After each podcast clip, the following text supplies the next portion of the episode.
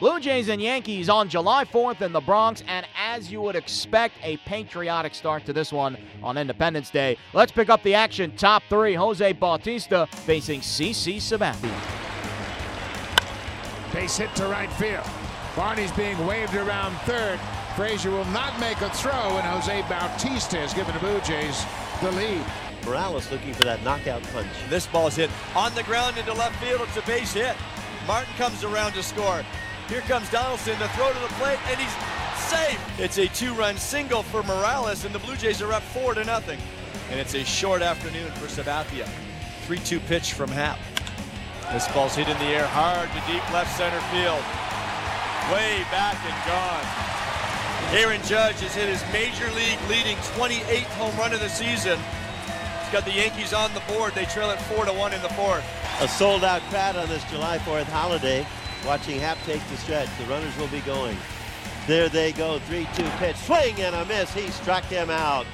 96 miles an hour. A huge strikeout for Jay. His first since the first inning, and he'll take it, leaving two men on, sprinting around the bases. We go to the sixth inning. It's the Blue Jays 4, the Yankees 1. He's currently on a string of 18 consecutive saves, and in June, 19 strikeouts, only one walk, ERA 0.79. Gregorius takes strike three called. Great pitch, fastball, outside corner at the knees.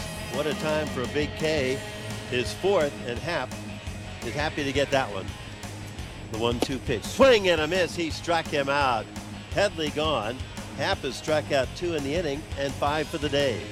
Great insight there from a partner, Joe Siddall. Swing and a miss. Happ just struck out Ellsbury, and Jay just struck out the side after a leadoff walk.